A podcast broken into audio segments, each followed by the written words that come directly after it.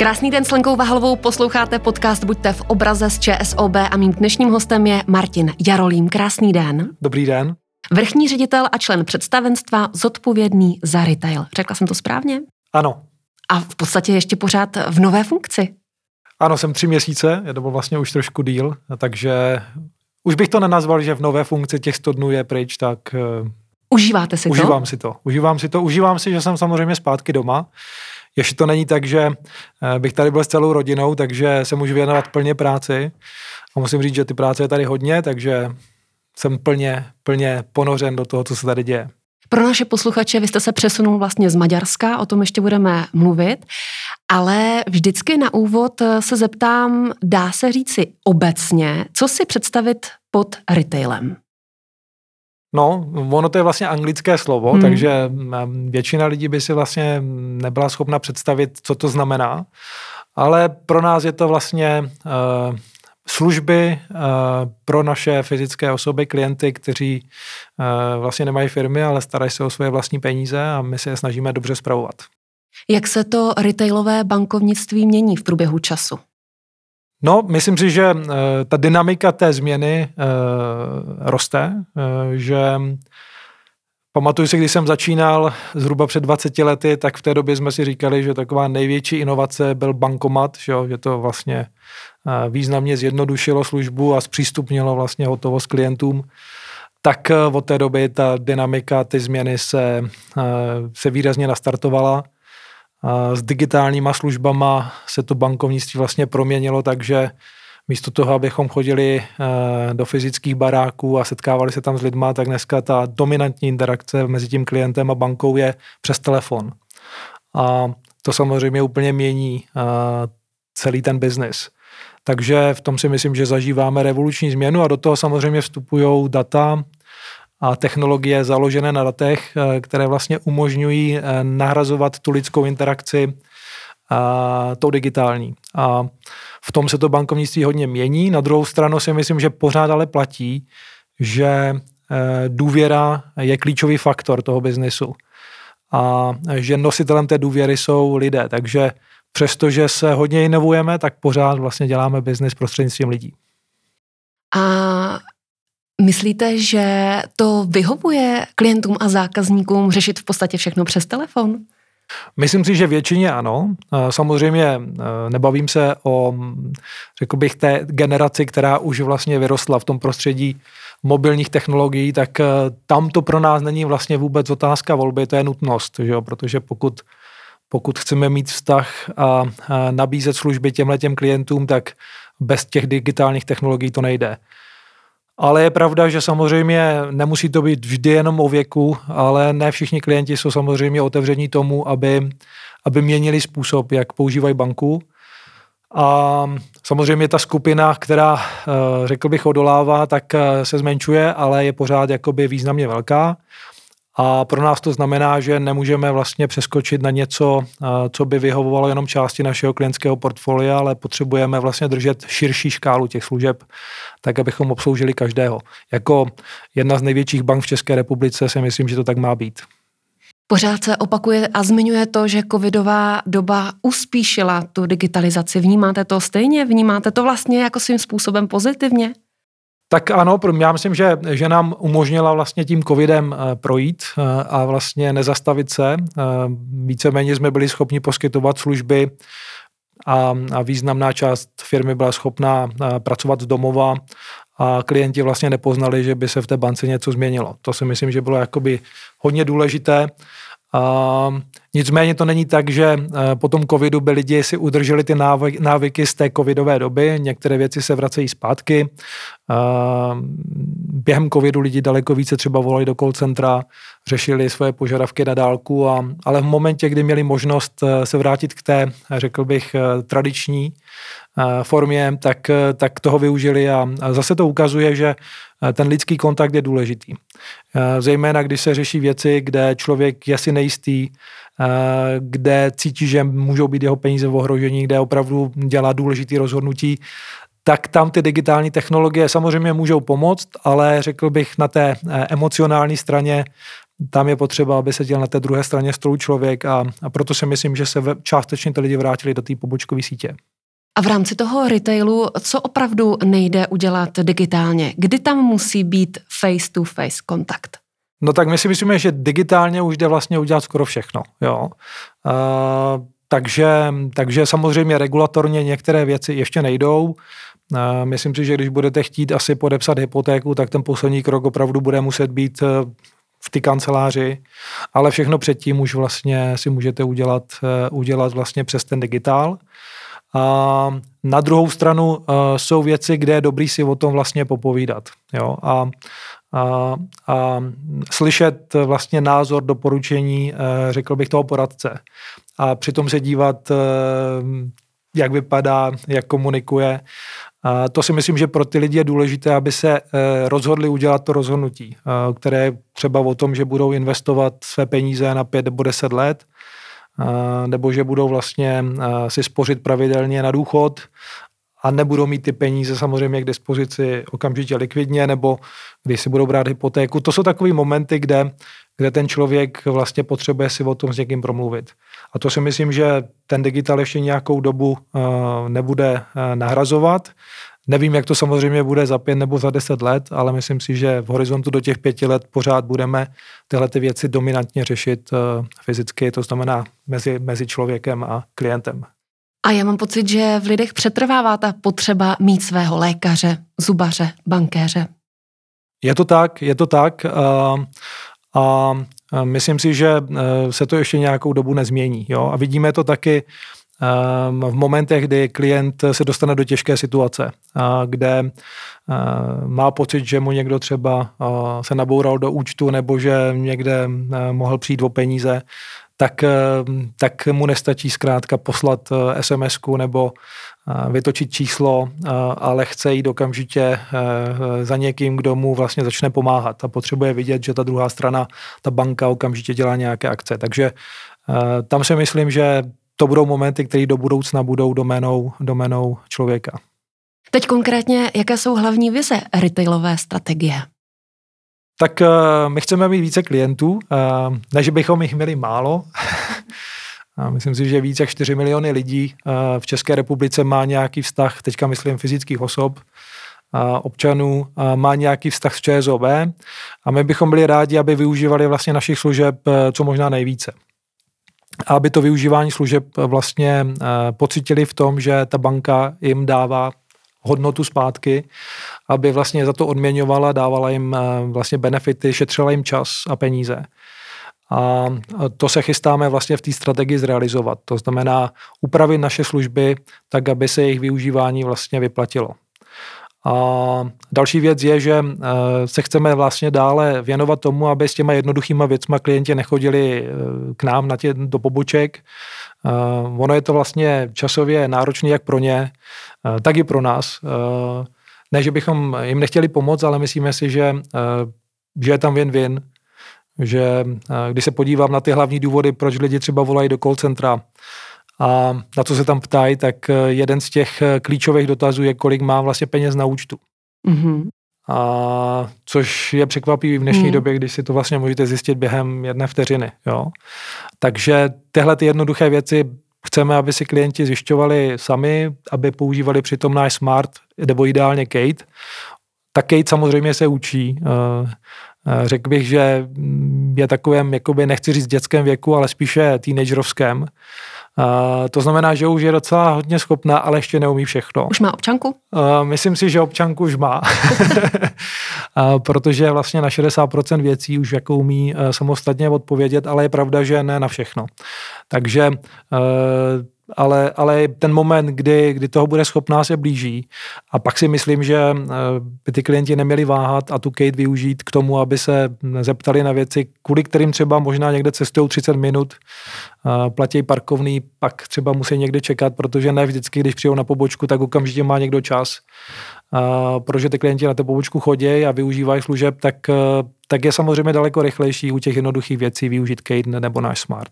Vy jste krásně navázal na moji další nebo předznamenal moji další otázku a to byla právě Kate. Využíváte Kate pravidelně?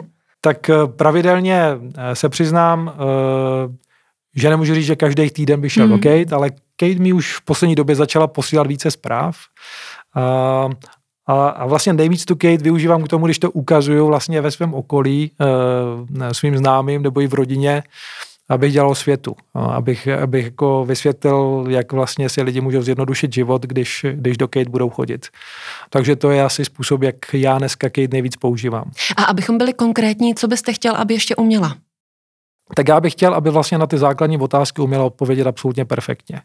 To znamená, když se zeptáte, kolik mám peněz na účtu, nebo když si budete chtít změnit trvalý platební příkaz, nebo, nebo budete chtít dělat nějaké nastavení, které je základní, tak, tak ta Kate by vám vlastně měla stoprocentně rozumět a vyřešit váš požadavek. Ideálně tak, abyste už nemusela nic dělat a, a nemusela nikam chodit, eh, nebo ještě v rámci aplikace si ty věci dodělávat. A samozřejmě už takové ty věci, kdy budete dávat příkaz Kate, aby vám provedla platbu, to už jsou samozřejmě, řekl bych, vyšší level, který ale už taky ta Kate zvládá. A, a myslím si, že i zadávání platebních příkazů by mělo být vlastně standardem eh, do budoucna. A, takže to jsou, to jsou věci, eh, kde kde ta Kate eh, už dneska nebo do budoucna bude umět pomoct, ale samozřejmě vidíme, že i ve složitějších situacích a já konkrétně, když jsem teďka vlastně se vracel eh, do České republiky a, a měl jsem nový mobilní telefon a potřeboval jsem si vlastně nainstalovat Smart a, mm-hmm. a Smart klíč, tak uh, musím říct, že uh, jsem potřeboval pomoc a uh, nejúčinnější pomoc mi poskytla Kate. Jak to vidíte s pobočkami? No tak jak jsme se bavili, ehm, je tady pořád eh, významná část klientů, která vlastně fyzickou síť využívá. Když se díváme vlastně procentuálně, kolik těch klientů ještě fyzickou pobočkovou síť využívá, tak je to zhruba půlka. Jo? Takže polovina lidí už je schopná se obsluhovat absolutně samostatně, ale půlka eh, využívá vlastně kombinovanou obsluhu. Takže eh, z našeho pohledu ty pobočky potřebujeme. Potřebujeme samozřejmě i proto, abychom mohli ten náš biznes rozvíjet. My máme hodně klientů, kteří třeba ještě ty naše služby nepoužívají aktivně v každodenním styku a rádi bychom jim nabídli a vysvětlili benefity toho, proč by je měli využívat v ČSOB. A, a k tomu potřebujeme taky pobočky lidi, kteří si můžou s tím klientem sednout a vysvětlit mu, proč je to dobré. Takže je tam celá řada důvodů, proč by pobočky měly, e, e, měly být a my počítáme s tím, že se fyzicky e, na tom trhu budeme držet a naši, naši přítomnost nebudeme zmenšovat rozhodně. A teď takový modelový příklad, co když je nějaký klient, ten má svého bankéře, že je na maloměstě, bankéř ho nabádá, aby přešel do digitální podoby, ale klient nechce. Co byste poradil?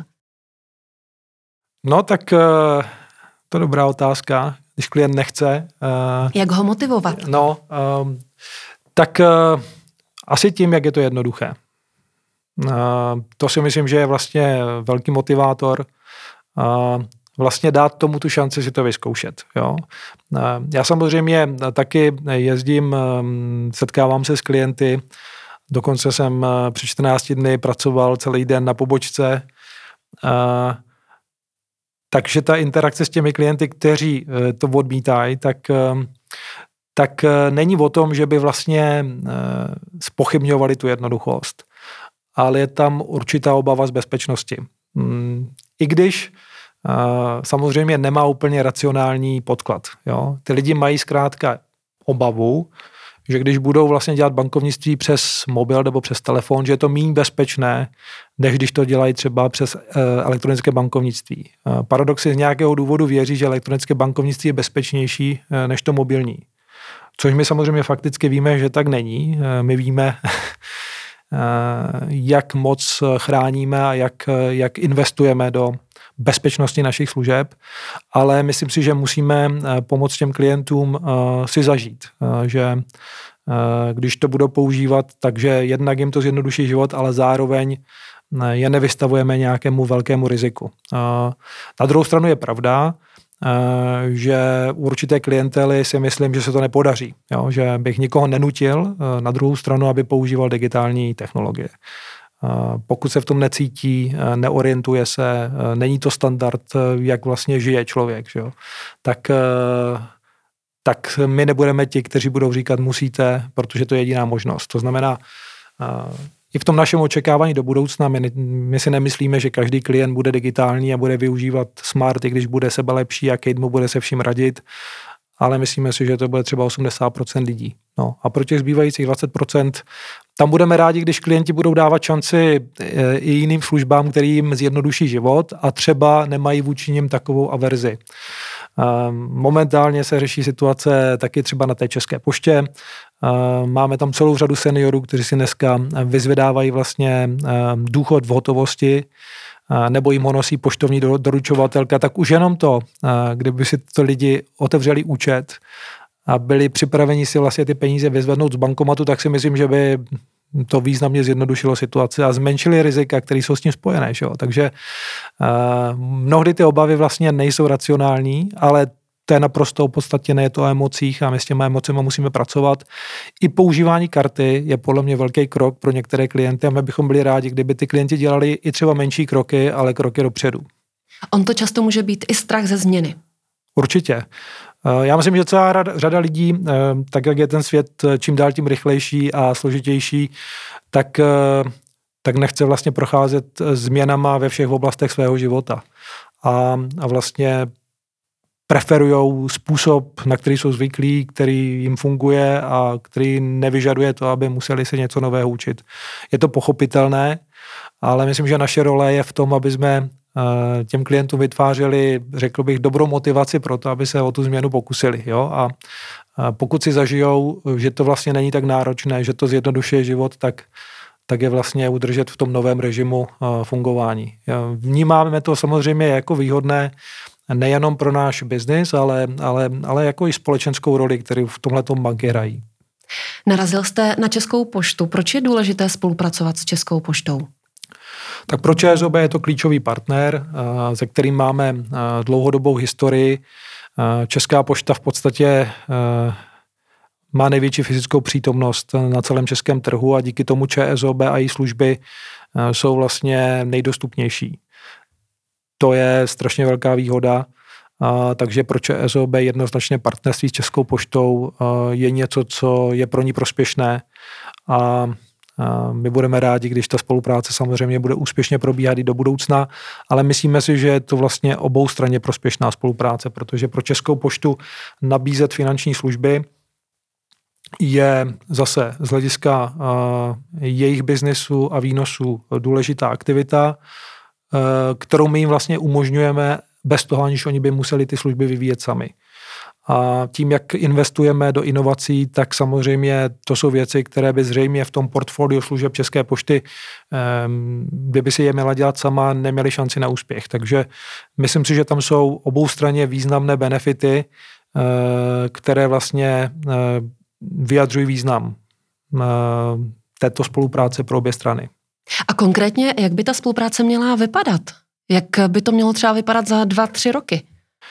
No tak eh, my věříme, že ta spolupráce se může vlastně eh, využívat nebo rozvíjet eh, zejména využíváním těch digitálních služeb, to znamená, velká část těch klientů opravdu dneska využívá pořád fyzickou pobočkovou síť České pošty. Pokud Česká pošta projde transformací a bude hledat model, ve kterém eh, se bude snažit ekonomicky eh, eh, vlastně zachránit svoji existenci, jo, protože se dostala do situace, kdy potřebuje vlastně řešit ekonomiku tak si myslím, že bude muset dělat další kroky k tomu, aby zefektivnila svůj provoz. A v tom zefektivňování směr digitalizace, využívání digitálních služeb a toho, aby se klienti obsloužili sami, si myslím, že může být jedno z významných řešení, jak eh, vlastně najít způsob, jak eh, udržet klienty a zároveň eh, zefektivnit svůj provoz. Takže tam si myslím, že té poště můžeme hodně pomoct a myslím, že zrovna ty aktivity přesměrování vlastně výplaty důchodu na účet, to jsou jakoby kroky, které budou mít ten benefit v tom, že člověk vlastně se bez té pošty může obejít. Fyzické pošty, myslím. Mně naskakuje další téma a to je hotovost, protože s tím, o čem se bavíme, souvisí velmi výrazně hotovost. Ale já už mám pocit, že ten cash se vytrácí z toho běžného života. Já taky, ale když se dívám na čísla, tak tomu tak není. Myslím si, že objem hotovosti neklesá. Spíš si myslím, že roste. Přestože samozřejmě všude kolem nás vidíme, že lidi používají karty, kartu mají v telefonu. Přesto čísla říkají, že ten objem je pořád jakoby značný. Takže já bych se nechystal na situaci, že budeme bezhotovostní hmm. společnost. To se asi v dostupné, v dohledné době nestane, ale, ale pro nás samozřejmě je to o tom, tu práci s, té, s tou hotovostí automatizovat, to znamená opravdu rozšiřovat síť eh, těch vkladových bankomatů, aby eh, tyhle ty služby byly dostupnější pro lidi a zároveň nám umožnili vlastně eh, zefektivnit tu činnost, protože přece jenom svážet hotovost, mít pokladny, vlastně i ta bezpečnost související s práci s hotovostí, to jsou všechno vlastně věci, které nám komplikují provoz. Takže automatizace je určitě cesta, eh, jak zefektivnit naši činnost, ale zároveň poskytnout tu službu klientům, i když si myslíme, že ten život nás všech by byl lepší, kdyby jsme tu hotovost nepoužívali. A kdyby jsme využívali karty, kdybychom využívali eh, vlastně nástroje toho mobilního bankovnictví, tak si myslím, že eh, by jsme všichni měli více času na to, co nás baví víc. A dá se to zobecnit, mě zajímá, v jakých případech klienti využívají hotovost? Vyberou si hotovost a jdou si něco koupit? Tak eh, pro řadu lidí je pořád důležité mít ty peníze v peněžence. Eh, eh, je pravda, že ještě to není tak, že bychom v každém obchodě mohli zaplatit kartou. Pořád jsou tam nějaké ekonomické faktory, které některé obchodníky vedou k tomu, že si myslí, že je pro ně výhodnější využívat hmm. hotovost a nepřijímat karty, ale zase, asi kdyby si tu, ty, ty, ty náklady, které s tím mají, spočítali, tak si myslím, že by jsme všichni došli k závěru, že využívání karet je daleko lepší. Ale k tomu povede ještě nějaká cesta. My se budeme samozřejmě snažit rozšiřovat možnosti e, placení e, kartama, a budeme přesvědčovat naše klienty, aby přišli na tenhle ten způsob, ale to je dlouhá cesta. Já jsem to, to není samozřejmě jenom případ České republiky. Eh, v Maďarsku ta situace byla ještě, řekl bych, eh, nechci říct horší, ale ta závislost na hotovosti byla vyšší. Eh, ale zase na druhou stranu vidíme, vidíme země, zejména severské, které samozřejmě se té hotovosti skoro úplně zbavily a myslím si, že to taky svědčí o určité eh, pokročilosti té společnosti. Takže já bych, eh, pokud Česká republika půjde dopředu, já věřím, že jo, takže i v té hotovosti se to bude projevovat. Takže vidíte budoucnost bez hotovosti? Vidím s menším množství hotovosti. Mm. To, to, to bych eh, si přál a myslím si, že je to spojené vlastně s vyspělostí dané společnosti. A zajímá mě teď to Maďarsko, když jste přešel z Maďarska do České republiky, tak první emoce, první pocity? No, první pocity, že tady nesvítí tolik sluníčko. Počasí je tady horší. Uh, nicméně samozřejmě uh, jako ta práce uh, byla podobná, musím říct. Um, není to tak, že Maďarsko by bylo úplně jiné než Česká republika. Nemají jiné klienty? Uh, mají klienty, uh, kteří jsou, řekl bych, uh, ve svém hodnocení bank pozitivnější. Mm-hmm. to, to ne, nutně neznamená, že by, že by jsme v Maďarsku nebo v té bance poskytovali lepší služby než, než tady, ale přece jenom to chování klientů vůči těm bankám. Čím jdete víc na západ, tím ti klienti jsou kritičtější a otevřenější. Mm-hmm. A, takže já jsem měl možnost působit i v dozorčích radách v Jirsku, a v Belgii jsem pracoval tři roky takže můžu říct, že, eh, že vnímání bankovních služeb v různých společnostech je různé. Takže Maďaři jsou vděčnější? Maďaři jsou hodně pozitivní. Eh, tam, když se hmm. budeme bavit, eh, jak spokojení jsou se službami, tak budou zhruba, my měříme takovým tím ukazatelem NPS, tak to bude o takových 10-20 bodů výš, než je to v České republice, ale pořád to budou čísla kolem 50-60, když to když bych šel do Belgie, tak to bude někde 10-20 a když půjdeme do Jirska, tak to bude kolem nuly. Takže mm, je tam poměrně hodně velký rozdíl a to nesouvisí úplně s kvalitou těch mm-hmm. služeb, ale v to, jak jsou klienti nároční, jak jsou otevření v tom hodnocení. A myslím si, že zase to souvisí s tím, že když ty, spole, když ty společnosti se posouvají dopředu a a, a lidi vlastně očekávají vyšší standard, tak a standard služeb všude kolem sebe v tom životě, tak to samozřejmě očekávají od těch bank a potom na ty banky taky více tlačí. Chce se mi říct, že je náročný klient vlastně dobrý klient, protože motivuje tu instituci, aby zlepšovala ty svoje služby. Já si to taky myslím. Já si taky myslím. Já věřím v konkurenci, eh, což byl taky jeden, jeden z důvodů nebo jeden z příkladů, kde to Maďarsko je trochu jiné než Česká republika. Tam na tom trhu byla jedna velká banka, OTP 40% a všechny ostatní byly menší, takže přece jenom ten tlak eh, konkurenční nebyl tak silný, jako vnímám třeba v České republice. Jo. V České republice daleko více bank, eh, ty pozice mezi něma jsou vyrovnanější, takže a ve finále to vede samozřejmě k té kvalitě, eh, k tomu většímu tlaku na inovace a soutěž je ve finále prospěšná, takže, takže souhlasím s váma. A můžete čerpat ze zkušeností z Maďarska? Teď momentálně ve vaší práci? Že se vám explicitně něco hodí? No já myslím, že eh, vlastně ta největší zkušenost je, že to, co jsem dělal tam, můžu dělat tady. Jo? Že uh, to bankovnictví a vlastně ty věci, které jsme dělali v Maďarsku, tím, že jsme součástí skupiny KBC, která má vlastně strategii v určitých oblastech, jako je digitalizace, Kate, ve všech zemích stejnou, tak, tak já vlastně tady můžu vlastně čerpat z toho, čím jsem si reálně prošel v tom Maďarsku a vlastně už nedělat ty věci, které nefungovaly a taky stavět na tom, co jsem si ověřil, že eh, v Maďarsku fungovalo a tudíž to můžu tady uplatnit. Umíte maďarsky? Ne. a on je to strašně těžký jazyk. Eh, eh, neříkám, že je nemožný se naučit, ale musíte mít hodně silnou motivaci, takže takže je, smlouvy byly v angličtině.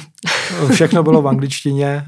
Vlastně já jsem k těm lidem mluvil vždycky prostřednictvím překladatelky, ale je pravda, že ta firma KNH, ve které jsem pracoval, tak už byla připravená, měla zkušenost, jak pracovat s lidmi, kteří nejsou Maďaři, protože tam působil hodně expatů, takže jsem měl možnost komunikovat, v podstatě to fungovalo, ale je pravda, že to je jedna z největších změn, že tady Eh, zkrátka člověk může využít toho, že může mluvit s někým eh, oči v oči, eh, bez třetí strany a mm, z a přímo. Může kontrolovat, co řekne, jak to řekne. A to v mý práci je strašně důležitý, takže v tom se mi ulevilo oproti tomu Maďarsku a bude to jednodušší. ČSOB chce být nejlepší retailovou bankou. Jak toho chce dosáhnout, respektive jak vy toho chcete dosáhnout? tak eh, víceméně chceme poskytovat nejlepší služby na trhu. Jo? A myslím si, že v řadě oblastí už dneska poskytujeme výborné služby. Ehm, když se podívám na to, eh, kolik nových věcí jsme tady vyvinuli za poslední roky a srovnám to s tím, co má konkurence, tak já vlastně nemám vůbec žádný otazník, eh, proč by se nám to nemělo podařit. Ale je pravda, že tím, jak jsme vlastně těch služeb vyvíjeli hodně a jak jsme měli vlastně poměrně široké portfolio věcí, tak, eh, tak jsme možná vlastně šli v některých věcech hodně rychle dopředu. My se teďka potřebujeme vlastně podívat na to, které ty služby jsou vlastně hodně využívané klienty. Potřebujeme se podívat na to, jestli klienti v některých těch službách nemají problém, jestli ty služby fungují úplně perfektně a pokud ne, tak to musíme opravit, musíme uspůsobit to tomu, co nám ty klienti říkají. A pokud se nám vlastně podaří uh, řešit uh, ty věci tak, jak uh, nám je klienti říkají a dostat ten hlas klienta do té firmy ještě víc než dneska, tak si myslím, že se budeme významně zvyšovat i podíl klientů, kteří budou ČSOB hodnotit pozitivně, budou říkat, že poskytuje perfektní služby a budou nás doporučovat v ostatním svým známým v rodinách a to nám může pomoct vlastně ještě zvyšovat počet klientů, kteří nás budou využívat aktivně. Sledujete konkurenci? Inspirujete se tam? Každý den, eh, takže já myslím, že na českém trhu uh, máme celou řadu inspirativních konkurentů. Samozřejmě ten největší konkurent, se kterým se srovnáváme dnes a denně, to je Česká spořitelná.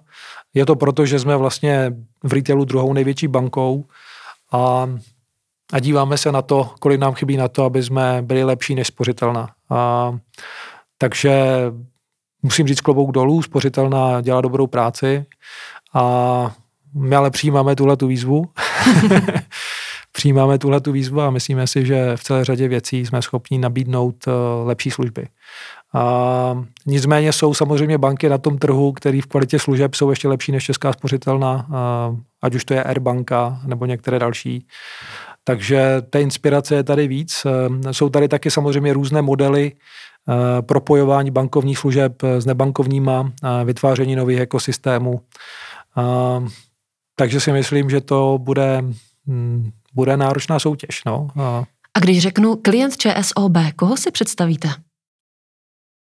tak eh, to nebude jeden člověk. No. Já si vlastně hmm. představím vlastně skupinu lidí uh, roz, strašně rozmanitou. A opravdu je to tak, protože když máte 4 miliony 200 tisíc klientů, tak můžete říct, že to je skoro každý druhý občan České republiky. A tam je opravdu těžké říct, uh, že to je někdo specificky. Jo. A to je vlastně eh, další výzva. Eh, my chceme být nejlepší bankou, největší bankou, to znamená, musíme být bankou pro všechny. Což v minulosti vlastně se zdálo, že nemožná mise, eh, mít služby, které budou vyhovovat každému, ale právě s tou digitalizací a datama se najednou vlastně tahle ta ambice stala splnitelnou. Vlastně využívat informace o tom, co člověk potřebuje a dávat mu to, co chce si myslím, že je dneska možné. Že to nemusí být tak, že by si všichni lidi museli zvykat, že dostávají nějaký servis, který jim úplně nevyhovuje. Takže my jsme dneska opravdu připraveni individualizovat nabídku, poskytovat vlastně informace, které klient uh, si myslíme, že potřebuje a neotravovat je věcma, které nepotřebuje. A v tomto smyslu si myslím, že cílíme opravdu na každého. Napadá mě, jestli pro vás je větší meta získat úplně nového klienta, anebo ten klient, co už je u ČSOB, aby postupně přidával další a další služby. Má běžný účet, přidá si stavební spoření, přidá si úvěr, pojištění.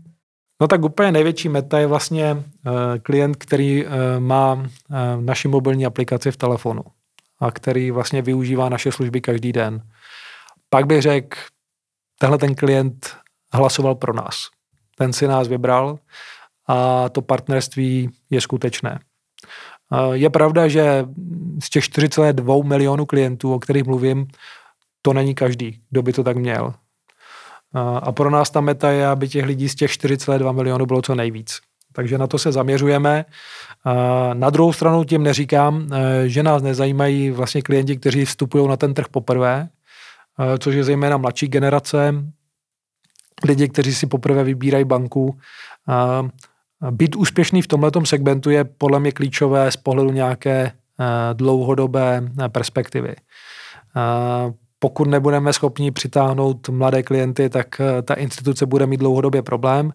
My víme, že díky spolupráci s poštou jsme velice úspěšní v segmentu seniorů nebo klientů tradičnějších ale jak už jsem říkal, pokud chceme být pro každého, tak my musíme být vlastně atraktivní i pro mladší. A, to si myslím, že je zase taková dobrá, dobrá energie, kterou potřebujeme cítit, abychom vlastně ty naše služby vyvíjeli i směrem k tomuto segmentu. Další velké téma je vzdělávání. ČSOB investuje hodně času, prostředků do vzdělávání i dětí, i teenagerů a tak dále. Proč? Proč je to tak důležité?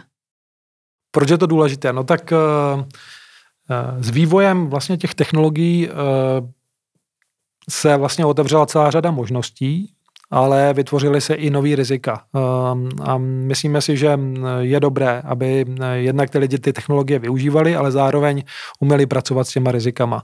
My samozřejmě děláme mnoho, eh, investujeme velké peníze a eh, hodně naší energie do toho, abychom lidi vlastně před těmi riziky ochránili, ale je pravda, že to nejsme schopni zabezpečit plně nejsme schopni zabezpečit plně to, že klient eh, neudělá chybu a že se nestane něco špatného. Proto musíme hodně investovat do toho, aby jsme lidem vysvětlovali, jak tyhle ty nové řešení eh, využívat a, a dělat věci tak, aby, aby to bylo bezpečné. Eh, vedle toho samozřejmě jsou problémy, které tady jsou s náma delší dobu.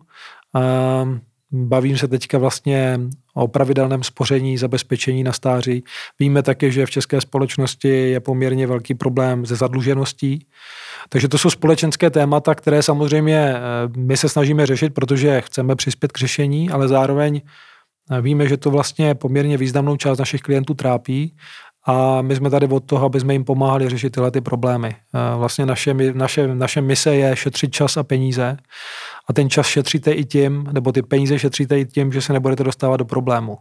A my chceme vlastně těm klientům vlastně dopředu ukazovat, do jakých problémů se teoreticky můžou dostat mm. a mhm. navrhovat jim řešení pro to, aby se to nestalo. A součást, součást toho řešení je to vzdělávání.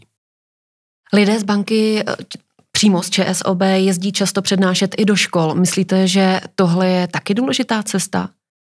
Tak je to důležitá cesta, protože začíná vlastně už na začátku. a myslím si, že ve škole mm, lidi nebo děti jsou vlastně schopni dostat ty základní informace a, a dnes a denně si to ověřujeme, že že ta finanční gramotnost e, i v téhle věkové skupině není vysoká.